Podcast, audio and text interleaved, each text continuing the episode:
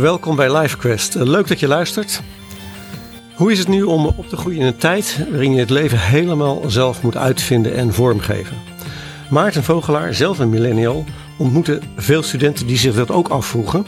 En na een paar ontmoetingen met een gelijkgestemde ontstond een idee voor een plek om jongeren tot bloei te brengen. Maarten Vogelaar is geboren en opgegroeid in Kampen. Uh, na de middelbare school vertrok hij naar Amsterdam om politicologie te studeren aan de UvA. Daarop volgde een master uh, filosofie aan de VU. En hij is studentenpastor en als pionier is hij betrokken geweest bij een aantal projecten over geloof en zingeving. Je zou op sabbatical gaan naar India, maar toen gooide corona roet in het eten. dus start je maar een nieuw project. Ja, ja. Wat is dat voor project? Um, dat is uh, het, met de naam GIST, School voor Christelijke Spiritualiteit. Dus uh, ik heb een heel aantal jaren gewerkt door het geloof heel erg op de achtergrond te hebben. En uh, nu denk ik, het wordt tijd om het gewoon weer lekker op de, in de naam zelf te zetten. Waarom was dat nodig? Um, ja, je kan zeg maar op twee manieren werken. Dus je kan een soort van uh, het geloof erin fietsen en, en dat laten inspireren. Of je kan proberen om de, de naam die nu eigenlijk een slechte naam heeft, het christendom, de kerk, kan je ook proberen om een beetje te rebranden. En dat laatste, dat wil ik nu uh, gaan proberen. Dus christendom als geuzennaam eigenlijk? um, mm, ja, nee, ik nee. weet niet of ik per se... Nee, nee, nee. doe je even over. ik, ik neem mijn woorden helemaal terug. die was gewoon ernaast. Oké, okay, nou vertel. um, je bedoelt uh, dat ik hierover vertel? Ja, dat, ja. Re, dat rebranden, is dat dan een beetje een nieuwe verpakking met, met oude inhoud? Of is het, gaat het verder dan dat? Nee, voor mij gaat het... Uh, ik denk dat ik, dat ik zo beïnvloed ben eigenlijk door uh, mensen die niks met christendom hebben en dat als laatste optie zien, dat, dat ik ook eigenlijk aan de kerk zelf ook opnieuw de uitdagingen wil meegeven en daar zelf uh, mee bezig wil om de kerk van binnenuit te veranderen. En uh, dat geloof ook opnieuw handen en voeten te geven, heel praktisch. Moet je dan eigenlijk helemaal opnieuw beginnen? Nou, helemaal opnieuw, dat klinkt wel heel erg aanmatigend natuurlijk. Maar nou, in ieder geval, ik, ik, ik heb het idee dat de kerk op heel veel vlakken gewoon niet aansluit bij deze bij een nieuwe generatie die uit hun hoofd wil uh, te dealen heeft met dat je aandacht, zeg maar, elke seconde is geld waard. Uh, en hoe kan je dan nog aandacht hebben voor iets wat zo zeer in je hoofd zit en zoveel woorden heeft? Ik denk dat we daar dus andere vormen voor uh, nodig hebben. En, je zei het wat scherper, even. Ja. Kerk is failliet, zei je. Niet ja. jezelf ontvallen. Maar dat dat is dan zeg je, je kunt eigenlijk niet zo door en met kleine aanpassingen red je het niet meer. Ja. Het is bijna een hele renovatie die jij voorstaat, of niet? nou, ik denk sowieso dat, dat het aan het gebeuren is. Dus we, we zijn aan het meemaken dat de kerk uh, afbrokkelt. En dat is denk ik een grote zegen, want daardoor uh, gaat eindelijk, zeg maar, verliest de kerk zijn monopolie op het gebied van de taal van uh, zingeving de vormen van zingeving en ook de moraal van zingeving. En dat is denk ik een hele goede zaak. Daardoor krijgt God denk ik ook opnieuw de kans om zelf um, zich te openbaren zonder allerlei vormpjes. Dus we hebben eigenlijk God buiten de deur gezet van ons eigen geloof of vanuit als kerk. Ja, ik denk wat ik in ieder geval in de afgelopen acht jaar heb geleerd, uh, is, is het thema kwetsbaarheid. En dat uh, de kracht van het kruis is juist die zwakte. En het je, juist als je dicht bij je eigen pijn komt, bij je eigen zwakte, dan kan God uh, krachtig worden. En, dan, en dus als we ook heel veel sterke vormen hebben in de kerk, dan mm. kan die kracht er denk ik ook niet goed uitkomen. Uh, ik wil even een sprongetje maken. Um, je, je, noemde net al iets over uh, de vormen sluiten uh, niet meer aan. Uh, ik heb dit eventjes van de website gehaald van de kwekerij, waar we het mm. zo misschien nog even over gaan hebben. Maar daar zeg jij, waar vroeger nog structuren van traditie, kerk of familie leidraad waren, moeten jonge mensen tegenwoordig zelf op zoek naar wat werkelijk waarde heeft. De plekken waar twintigers volwassen worden, stellen vooral kennis en vaardigheden centraal. dus woorden, wat je net noemde. Maar de dieperliggende vragen blijven onbesproken. Zou dat jouw diagnose zijn van jong zijn, 2020? Ja, zeker. Leg ja. uit. Nou, de, je, ja, de gemiddelde jongere wordt opgevoed met het idee: je mag alles worden, je kan alles worden. Um, en het ligt helemaal in jouw handen. Ehm, en dat betekent, dus dat is tegelijkertijd natuurlijk ook een opgave. Dan moet je het ook gaan waarmaken. En, ehm, en dat is volgens mij nu heel erg aan de hand. Dat jongeren zelf uh, dus moeten bepalen eigenlijk wat waardevol is, wat goed is. Um, en dat moet ook nog succesvol zijn. En dat is gewoon best wel een opgave. Ja, maar dus um, die, die structuren die zijn er dus niet meer, maar die hebben we toch dan zelf, we ze zelf toch overboord gegooid. Hebben we het onszelf dan niet heel moeilijk gemaakt? um, of hebben ze gewoon afgedaan? Dat zou ja, ik denk dat meer dat het, dat is gewoon een, een feitelijke constatering. Uitgewerkt. Ja, ze doen niet meer wat ze deden misschien. Ja. En, en uh, zeg maar die, die babyboom, babyboomers, die, uh, die hebben heel veel van die uh, structuren eigenlijk uh, ook bewust bij het vel gezet. Maar er is niet echt volgens mij iets anders voor in de plek gekomen. Een andere richting waar je je naartoe kan ontwikkelen als mens. En uh, bijvoorbeeld de filosoof als Charles Taylor zegt dan... ja, je hebt toch een, een horizon nodig waarop je kunt afwegen... wat goed en kwaad is, wat je keuzes ook waardevol maakt. En dat hebben heel veel jongeren niet meer. Zou je een, een schets kunnen maken waar, jong, waar jij jongeren vanuit deze tijd, twintigers, dertigers, mee ziet ja, ik wil worstelen niet noemen, want dan problematiseer ik het misschien meteen heel erg. Maar wat, wat kom je tegen? Maar die kwekerij die je vijf jaar hebt gedaan, waar ja. heb je het over gehad met ze? Uh, we hadden eigenlijk drie domeinen, dus uh, liefde en relaties. Dus uh, gewoon alles op het gebied van relaties. Dus, dus hoe, hoe krijg je een partner of, of hoe ga je om met bindings- en verlatingsangst tot aan ja, hoe ga je om met je opvoeding? Dat is de eerste clustervragen. Tweede clustervragen over persoonlijke ontwikkeling. Dat is wel de, de meest, ja, die doet het wel het beste, zeg maar. Dus, dus uh, wie ben je zelf, identiteit, uh, maar ook wat, ja, wat vind je belangrijk, waar sta je voor, uh, waar wil je heen? En dat proberen te ontdekken. En het derde cluster was, de, ja, dat noemden we dan levensvragen. Dus dat ging dat was nog wel heel breed hoor. Maar dus, dus waar leef je voor was dan de grootste en iets kleiner. Hoe ga je om met eenzaamheid of met tegenslag? En um, ja, wat me in het algemeen gewoon heel opvalt, is dat um, ik zie een grote armoede of, of onvermogen om je uh, binnenwereld te kunnen beschrijven. Er is geen taal meer om, om te kunnen duiden uh, als dingen tegenzitten in het leven. En het enige waar we over praten is gelukkig zijn, uh, succesvol zijn, groeien. En de hele kant, wat denk ik religies be benadrukken, van uh, dat je ook van binnen zeg maar kapot kan voelen of dat je naar dingen verlangt, ook al is dat niet rationeel. Uh, dat heb ik ergens proberen wat aan te roeren met, met die twintigers. En heeft dat iets, worden dat levende gesprekken waar, waar een dialoog is? Of denken ze nou ja, leuk voor Maarten dat hij dat allemaal zo uh, in, die, in dimensie ziet. Maar, uh... Ja, ik denk een beetje allebei wel. Ja, ja. dus ik, ik uh, zeg maar, ik geloof heel erg in co-creaties. Dus dat je die avonden organiseerde ik ook bewust met allerlei andere twintigers. Dus we organiseerden het met elkaar. Iedereen heeft zijn eigen inbreng en zijn eigen bronnen waaruit hij werkt. Of die heeft hij niet, maar dan um, help je ze mee zoeken. Ja, dus dan ben je dat, dat is echt een groepsproces. En, uh, en tegelijkertijd denk ik ook wel dat ze wel eens hebben gedacht van heb je hem weer uh, met uh, een bepaalde inspiratiebron of die gozer die geloof ik, volg ik niet helemaal. Ja, maar dat vind ik ook wel het leuk. Je moet ook een beetje, een beetje elkaar kunnen uitdagen zonder dat je daar gelijk um, ja, dat je denkt van nou, dit, is, dit, dit geloof ik of iets dergelijks. Maar ik denk dat het, ik gebruik het vooral wel om mensen ook uit te dagen om in ieder geval hun eigen positie te bepalen. Van waar sta je zelf?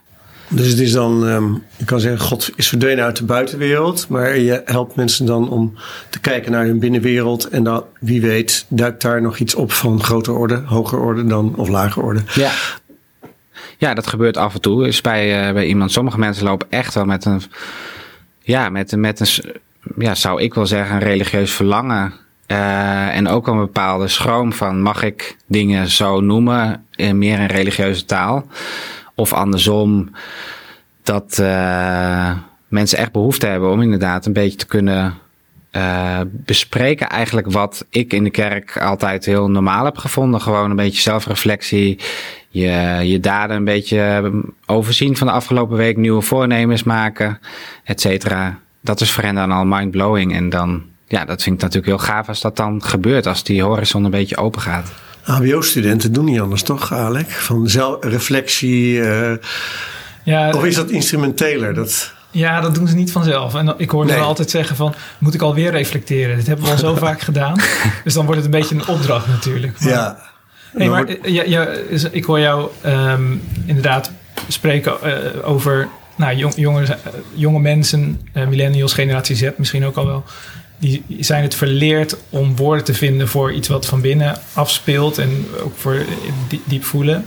Um, tegelijkertijd hoor ik je zeggen dat, ze dus, dat dat verlangen er wel heel erg is. Ja. Dat is toch wel iets heel moois, toch? Ja, zeker. Dus we leven geweldige tijden. Dus het authenticiteidsideaal dat je zelf uh, ja, uitzoekt wat bij je past en, en dat ook zelf doorleven. Dat is toch fantastisch. Ja. En um, ja, daar geloof ik heel erg in. Dat, dus dat is uh, fantastisch. Alleen het probleem is dat dat. Um, het ligt wel heel erg nu bij het individu. Dus je moet eigenlijk je eigen verhaal creëren, wil je wil je mogen bestaan op deze aarde. Dus je moet er ergens een bepaald verhaal creëren over jezelf, wie je bent, uh, wat je hebt gepresteerd. En je mag niet simpel zijn. En dat, dat is denk ik wel wat, wat wel lastig is. Dus als je gewoon stilstaat. Ik neem soms ook uh, studenten dan mee op, op een weekend de stilte in. Stilte retretten. En dan, ja, dan laat je als het ware die stilte ervaren. En dan krijg je ook iets van confrontatie van ja, wie ben ik als ik gewoon stil zit en alles gewoon doordendert. Lijkt me, heel, lijkt me heel intimiderend ook. Ja, doe, wil je ook een keer mee? Ja, lijkt me hartstikke leuk. Ja, nee, zeker. Want wat spreek je daarin, uh, waarom zeg je gelijk ja? Nou, omdat ik denk ik zelf veel te weinig stil ben. Dus ik heb wel denk ik gewoon vanuit mijn eigen ervaring wel woorden en zo die ik eraan kan geven. Maar ik ben eigenlijk ja, heel vaak ja, neem ik geen tijd om, om, mezelf, om even in de spiegel te kijken en, uh, en die woorden te zeggen. En als ik ze dan soms zeg, dan zijn ze heel erg vanuit een soort van ja, beschuldiging van je doet niet dit en je doet niet dat. Terwijl inderdaad wat je zegt, gewoon zijn. En, en dat, dat daar in, in dat moment durven te bestaan, dat kan denk ik heel goed. Dat is volgens mij voor iedereen heel goed. Maar... Ja, ja. Is dat niet dan, is, zijn in het moment niet een soort spiegelbeeldig hetzelfde als uh, wat we dan in andere tijden de eeuwigheid noemden. In de zin van een dimensie die eigenlijk veel groter is dan alleen maar dat moment. Ja. Omdat je anders meestal bezig bent met het moment wat volgt op dit moment. Ja. Uh, dus je leeft vooruit, waardoor je eigenlijk steeds afstand neemt van waar je geweest bent. Ja, dat is een hele mooie, heel mooi filosofisch gezegd. Dat je, je gaat dan eigenlijk als het ware zeg je boven de tijd staan en je ja. blikt eigenlijk, ja, je kijkt eigenlijk van ook, je ja, je trekt eigenlijk jezelf een klein beetje terug. Je neemt jezelf iets minder serieus. Hmm. Nou, dat weet ik trouwens niet, maar... Nou ja, uh, al je overwegingen laat je ja, even los. Ja precies.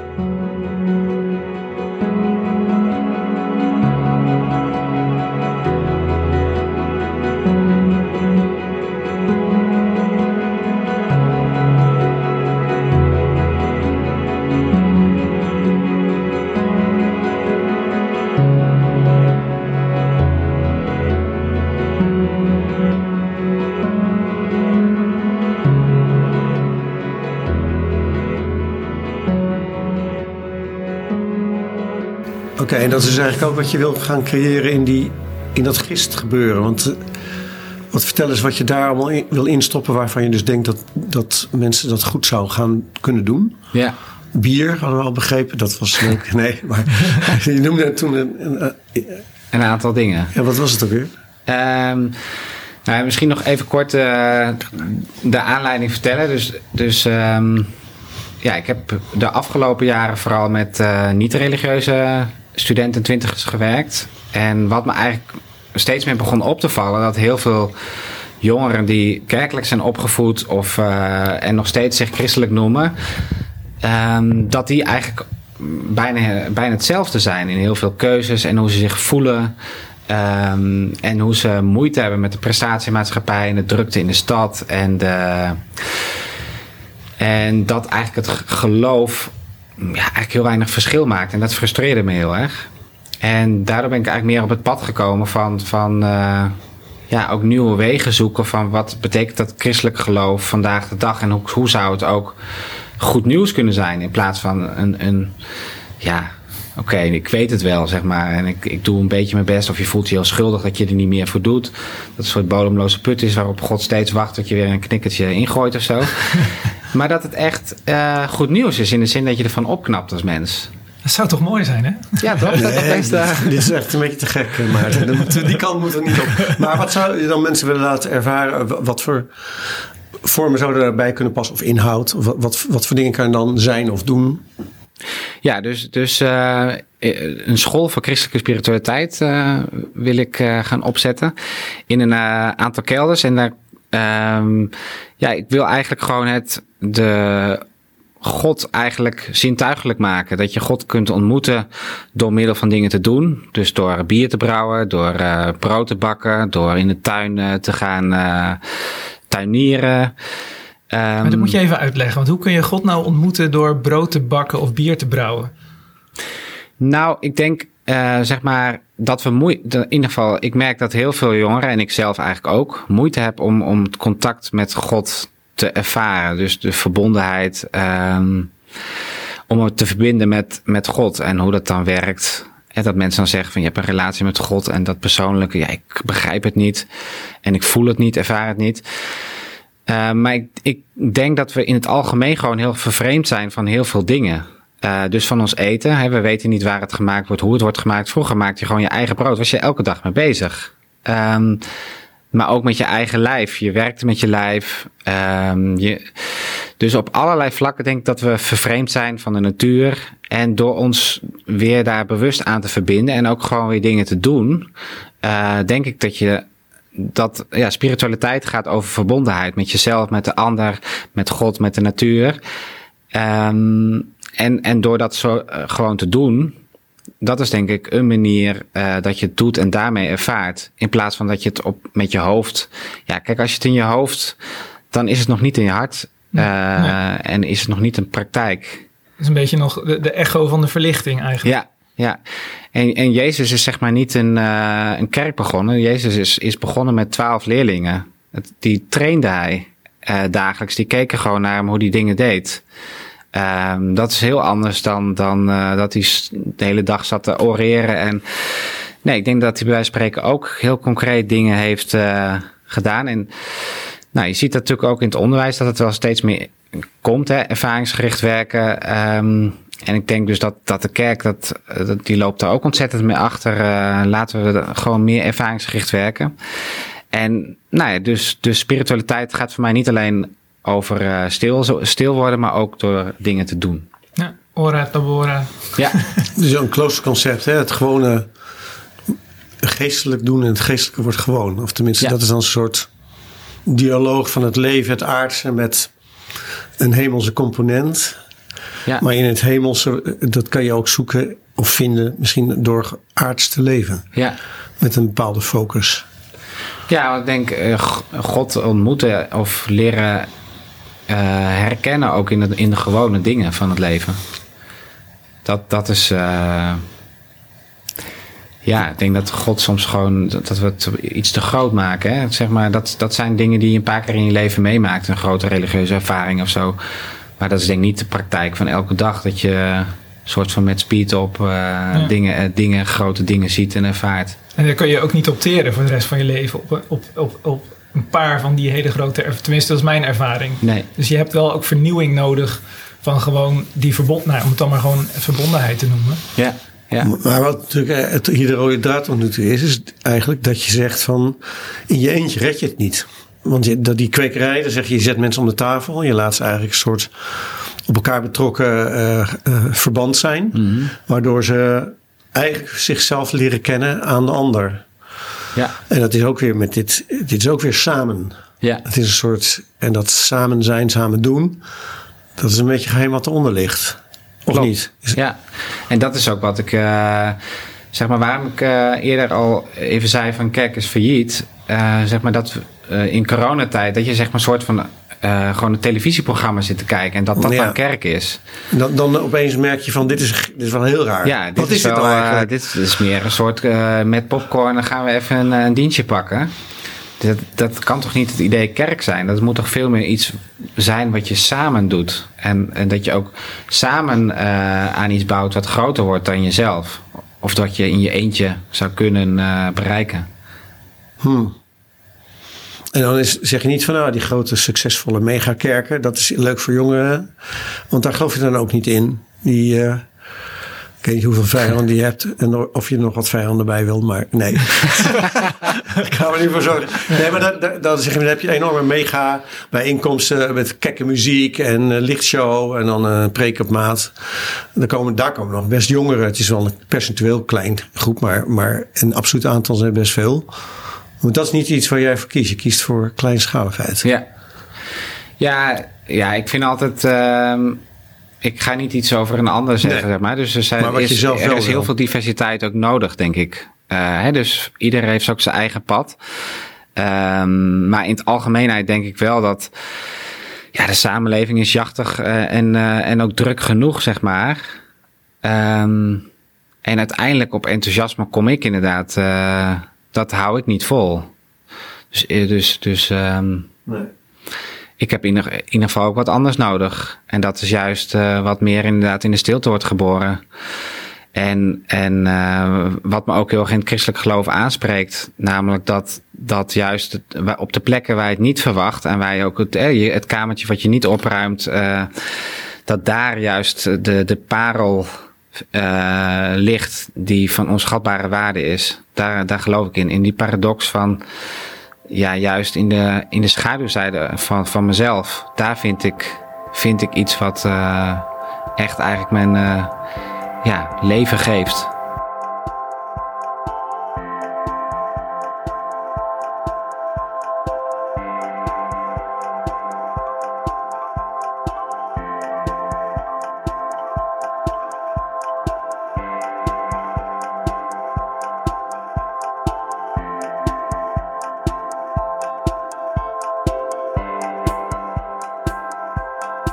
Is wel de, de, vraag welke gemeenschap is zo veilig dat jij die schaduwkant wil laten zien.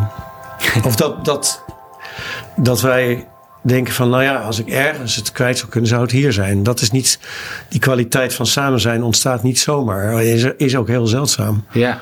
Ja, dat Terwijl als dat een voorwaarde ja. Dus je kunt zeggen, ja, je kunt zeggen, nou weet je, God heeft niks, bestaat niet meer in onze tijd of hij is verdwenen.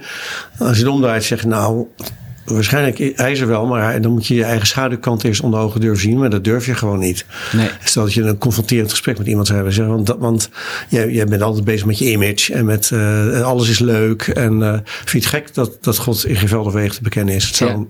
niet zo'n goed, zo'n beetje moralistisch insteek, merk ik opeens. maar stel, stel dat. Ja. En maar dan zegt iemand, ja, maar ja, ik zou niet weten waar ik, als, als ik dat zou moeten gaan benoemen, dan, dan, ja, dan uh, hou ik geen vrienden meer over. Ja. Nee, dat, dat is wel.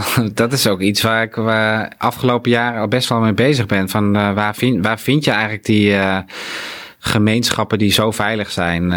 die zijn moeilijk op te zetten en ja, die zijn ook niet zo te regisseren. Dus ik zit zelf nu in een leefgemeenschap sinds uh, vier, vijf jaar. En, en dat is echt een plek waar ik me heel erg thuis voel en heel erg kwetsbaar durf te zijn. Maar dat heeft inderdaad een bepaald maximum van hoeveel mensen dat aan kan. Uh, het heeft tijd nodig. Um, en je hebt ook mensen nodig die het goede voorbeeld geven. Waardoor anderen ook durven te volgen.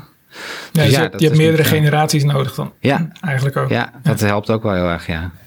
En, en je leeft samen. Dus je, kunt, het is niet, je komt ergens langs, je gaat weer weg. Want Ja. dan kan je, keeping up appearances is makkelijk in een korte ontmoetingen, veel, veel Ja. snelle contacten. Waar, waar, eh, maar als je echt samen leeft, ja, dan eh, kom je dingen wel tegen, denk ik. Ja, dus dat is denk ik ook wel wat, uh, wat ik heb geleerd. Is ook wel committen aan dingen. Dat helpt ook wel om echt te groeien. Maar dat is niet zo'n fantastische kwaliteit van de millennials. Nee, het dat klopt. committen aan dingen. Ik hoor Nee. het tenminste niet vaak terug in gesprekken. Nee, maar dat is denk ik wel wat de sleutel, zou, uh, wat de sleutel is. Om uh, echt tot, tot groei te komen die ook wortelt. En uh, die zorgt dat je uiteindelijk ook echt wat neerzet. Want dan gaat het wrijven en schuren. Ik denk dat de mooiste vragen over persoonlijke ontwikkeling gaan eigenlijk over wat je eng vindt, spannend vindt. Um, daar zit eigenlijk de meeste groei. Maar, maar Hm. hoe, hoe, hoe nodig je Dat was dus natuurlijk heel generaliserend, maar wat we kunnen zeggen is dat millennials uh, het best lastig vinden om zich ergens aan te committen. Hoe nodig je die groep nou juist uit voor een langdurig contact waarbij ook nog eens eventjes je schaduwkant aan, aan bod komt? Dat is nog wel een opgave. Wil je wil een school over christelijke spiritualiteit beginnen? Hoe ga je dat klaarspelen? Ja, nou, dat is voor mij ook wel een vraag hoor. Ik ben al heel wat jaren bezig en ik heb die vraag ook nog steeds. Um, maar voor mij in ieder geval, eh, dus ik kan alleen voor mezelf spreken. Ik vind het altijd leuk om een combinatie te zijn van een clown um, enerzijds en aan de andere kant de, nou, meer de luisteraar of de vragensteller. Dus de, de clown die maakt de dingen ook luchtig en, en uh, aanvaardt eigenlijk het, de fouten die je maakt en speelt ze juist uit. En waardoor, je, waardoor dingen lachwekkend worden en uh, grappig. Dus ja, ik vind het heel belangrijk om een bepaalde lichtvoetigheid te, doen. Vandaar ook bierbrouwen en gewoon ook een heel aantal leuke dingen. Dat het gewoon uh, makkelijk instappen is. Dus ik denk dat je heel erg moet zorgen voor een bepaalde makkelijke instap. Zorgen voor diversiteit. Zorgen voor veiligheid. Dat je niet gepusht of gemanipuleerd wordt. Maar aan de andere kant ook diepgang bieden en, en ook echt dingen van jezelf op het spel durven zetten. Dus denk uh, zelf ook het goede voorbeeld te geven. Ik heb ook geleerd om zelf kwetsbaar te zijn over waar ik zelf, uh, wat ik zelf aan vragen heb. Um, en daarmee anderen ook uit te dagen. En uh, ja, dan, dan is dat nog steeds natuurlijk een proces. Maar ik denk wel, um, ja, dat is wel het mooiste. Daar draait het leven toch om. Dat je en zeg maar zelfvertrouwen hebt en kwetsbaar durft te zijn.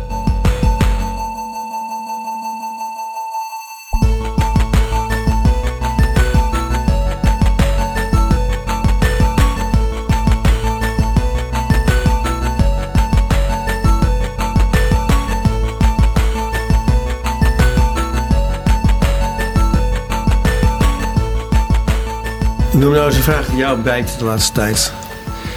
Goeie vraag. Nou ja, het hoeft niet heel dramatisch te zijn, maar gewoon die je zegt, ja, dat is echt nagging. Um,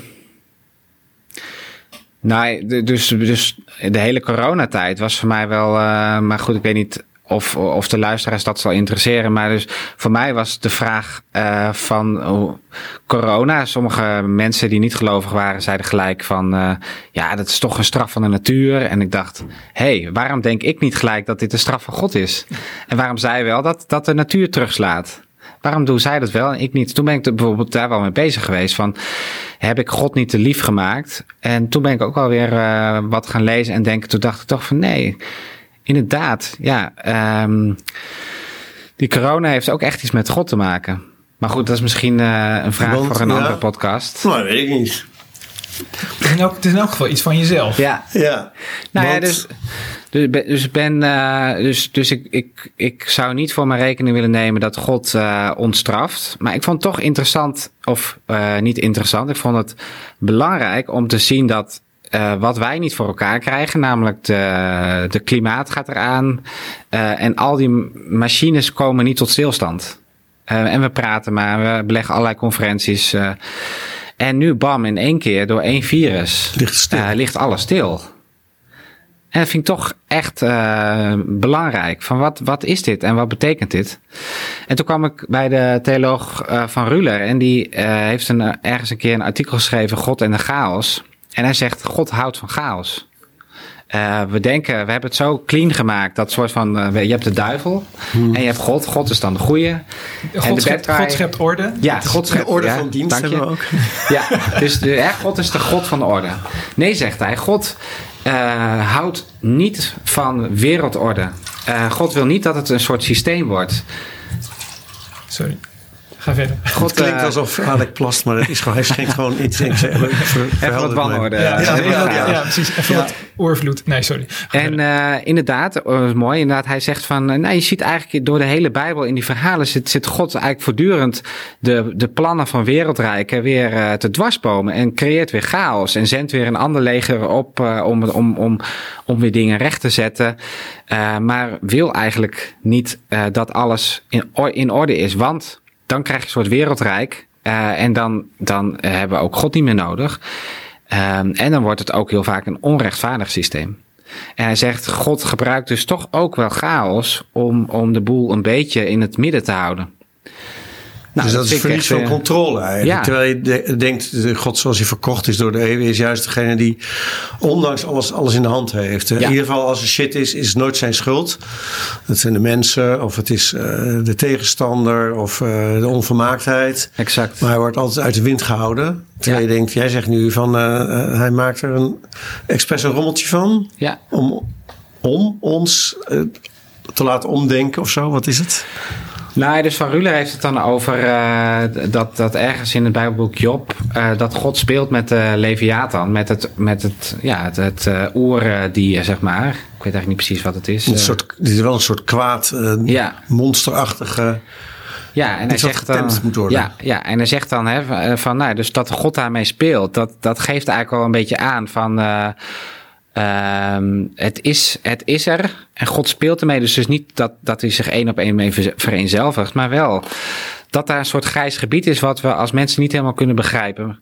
En daarom zegt hij ook van.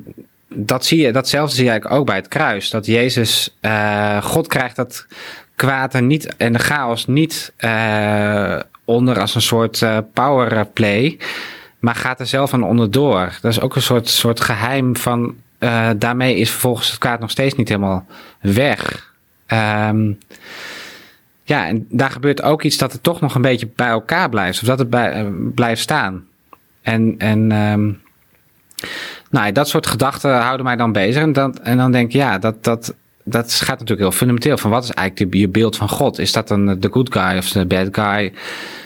Ja, uh, door zo'n coronacrisis denk ik, nou, ja, we moeten er toch eens uh, over uh, verder Zodra hij zich begeeft in zijn eigen scheppingsstijl, even vanuitgaand dat hij er is, moet hij mee, speelt hij ook meerdere rollen. En kan je niet alleen, want anders moet je hem uit de werkelijkheid. Uh, hè, dus hebben we al gelezen het citaat: God is zo heilig dat hij niet bestaat. En dan is hij, dan is hij heel, heel veel respectvol, want hij is volkomen anders. Maar hij heeft ook geen, kan niet meer in interactie treden. Zodra ja. hij mee gaat doen, ja, dan wordt hij ambivalenter. Maar dat is moeilijker te vertrouwen misschien. Of werd het voor jou juist. Werkt, werkt het vertrouwen in de hand? Het feit dat God dat een beetje dubbele heeft, of een beetje ambigu, of niet voor een gat te vangen, of ik weet niet hoe je het noemt. Um, ja, dat is een goede vraag. Dat, uh, ik vind dat daardoor natuurlijk soms wel lastig, uh, God. Dus dat hij uh, niet te vangen is en dat het dus soms ook wel iets uh, afschrikwekkends is, juist. Uh, dus, de, en, maar ik denk wel dat dat, dat, dat spiritualiteit is. Dat het zowel iets aantrekt als iets afschrikt. Dat dat eigenlijk. Um, hè, dus als je een religieuze ervaring hebt, dat heeft iets heel indrukwekkends. waardoor je aangetrokken wordt richting het goddelijke. En tegelijkertijd denk ik ook soms dat het, dat het juist afschrikt en dat je denkt, ja, maar daar wil ik helemaal niet heen. Want uh, wat ga ik allemaal verliezen? Wat, uh, mm. wat staat er dan op het spel van mij? Wat voel je een soort van naakt? Um, en hetzelfde met, met de coronacrisis, zeg maar, dat je dan, ja, als je dus die kant op gaat denken, dan wordt het natuurlijk ook wel heel spannend van, uh, um, ja, wat kan je nou nog vertrouwen? Maar goed, tegelijkertijd zit daar natuurlijk ook wel nou, zeker als je het hebt over, over als je jong bent nu, zitten er allerlei elementen natuurlijk in. Van aan de ene kant uh, je leven is maakbaar. En aan de andere kant zie je juist in deze tijd van je, ja, je moet het ook gewoon loslaten, want mm. je hebt er toch geen controle over. Dat, ja, ja, dat is eigenlijk dat is goed, ook goed nieuws. Ja. ja, dus ik had het inderdaad ook, volgens mij uh, zou ik het zo willen formuleren dat, dat ik inderdaad de coronavirus uh, gaf mij juist vertrouwen omdat je, ja, als je dan denkt van, ja, God, hè, als ik in God geloof, God ontregelt juist, dan is dat goed nieuws inderdaad. Dan hangt het gelukkig niet allemaal af van ons en dat wij die systemen moeten stoppen om uh, de aarde te redden. Maar dat er ook nog steeds een God is die, die ergens ook nog dingen uh, ergens uh, in gang zet. Mm. Ja, dat geeft wel extra vertrouwen voor de toekomst en hoop.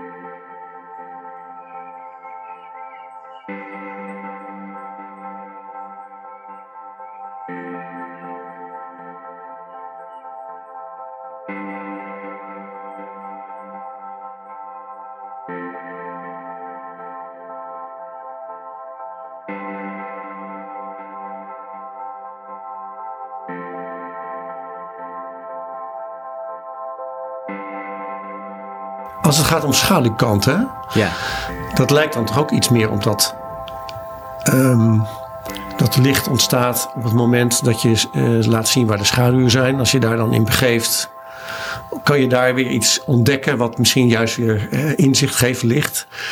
Maar dat is ook wel een. Dat past een beetje bij dat dubbele concept hè, van. eh, God is wel goed, maar, maar ja, je is niet na te rekenen. En dus Hmm. hoe, hoe kan je dan mensen helpen? Of hoe, hoe ga je daar zelf mee om? Hoe ga je om met je eigen schaduwkant bijvoorbeeld? Je hoeft ze niet allemaal te noemen. Eentje zou leuk zijn, want dat is wel juicy. Want die kunnen we dan in de reclame zetten van... eh, nog- nog nooit gehoord van Maarten Vogelaar, maar hij is... lalalala. Ehm, ik. ehm,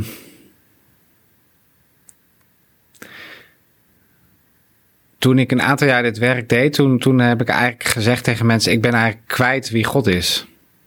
Ik weet het niet meer. Eh, ik had zoveel met eh, studenten en twintigers gepraat, waarin ik me verplaatste in hun situatie, dat, dat er geen God zou zijn en dat je dat gewoon in je hersen zit, et cetera. Dat, dat ik ehm, dat zelf ook steeds aanleerde en mijn naïviteit kwijt was. En toen heb ik dus gebeden van God, laat u opnieuw zien. Er gebeurde natuurlijk niks. Eh, Een jaar, anderhalf jaar is altijd humor van God. Het wordt altijd op een manier nooit zoals jij het wil. Ja. Eh, en ik kom trouwens op het antwoord hoor. Ehm, en en eh, toen op een gegeven moment heb ik eigenlijk dus ontdekt van...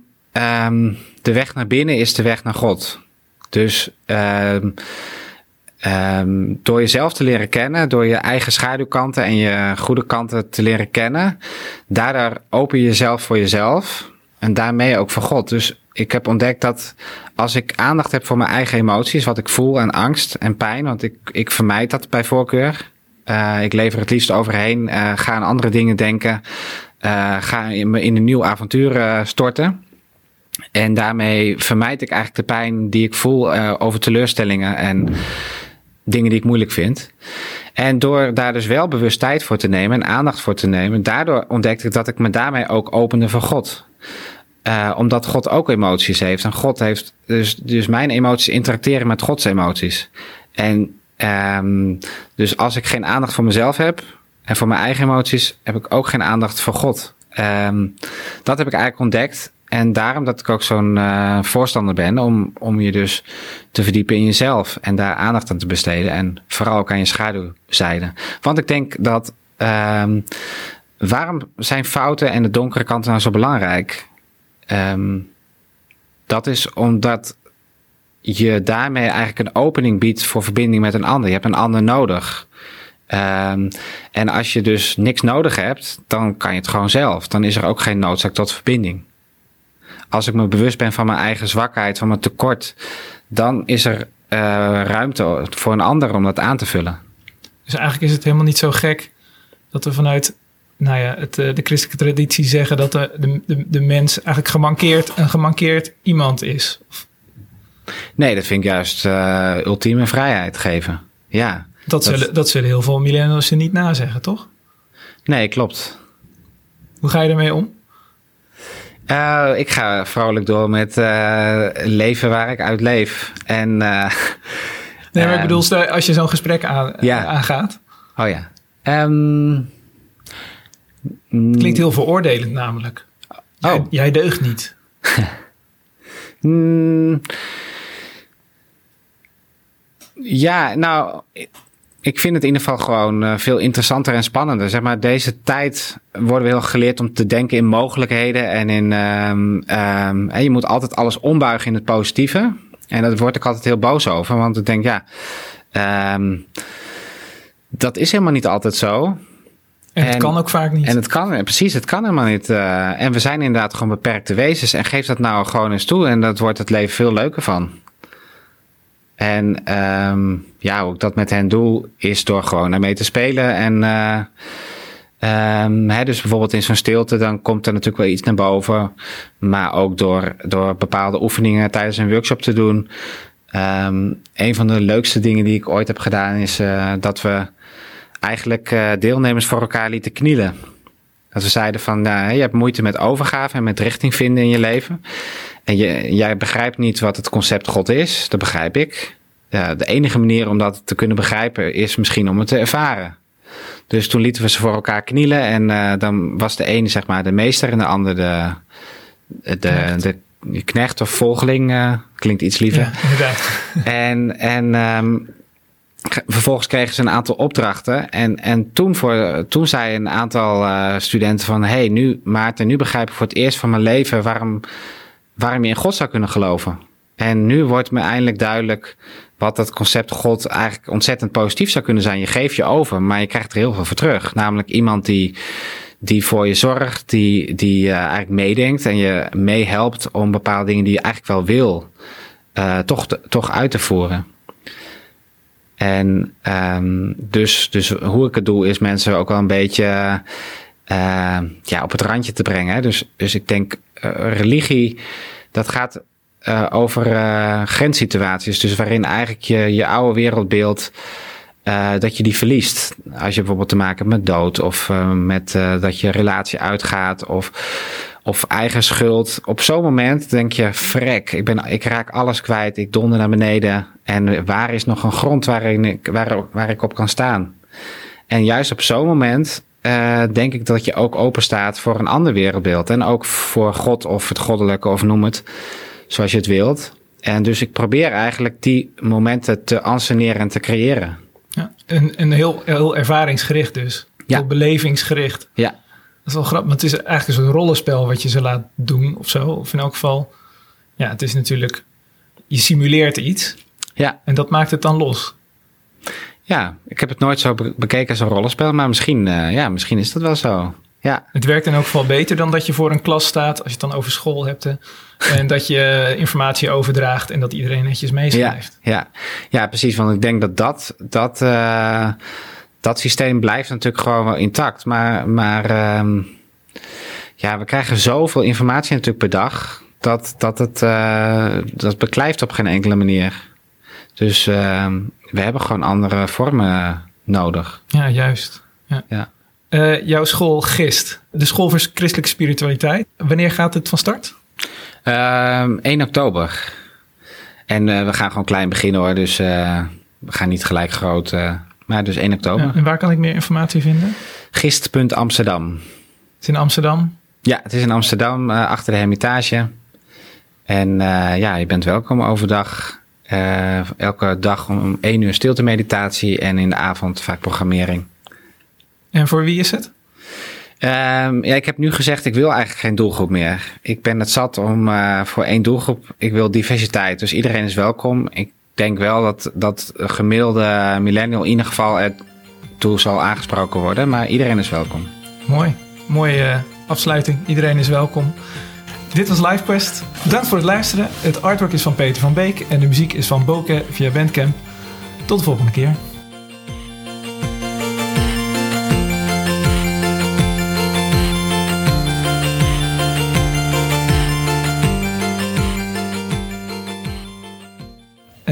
Dit klinkt wel een beetje opgezet ja, hoor. Dit is wel een beetje dat je denkt van... Ja. Dat is nog niet... Okay. Goed, ik ga het gewoon zeggen. Bedankt voor het luisteren. Het artwork is van Peter van Beek. En de muziek is van Boke via Bandcamp. Tot de volgende keer. Tadaa. Het blijft toch echt... Uh, leuk.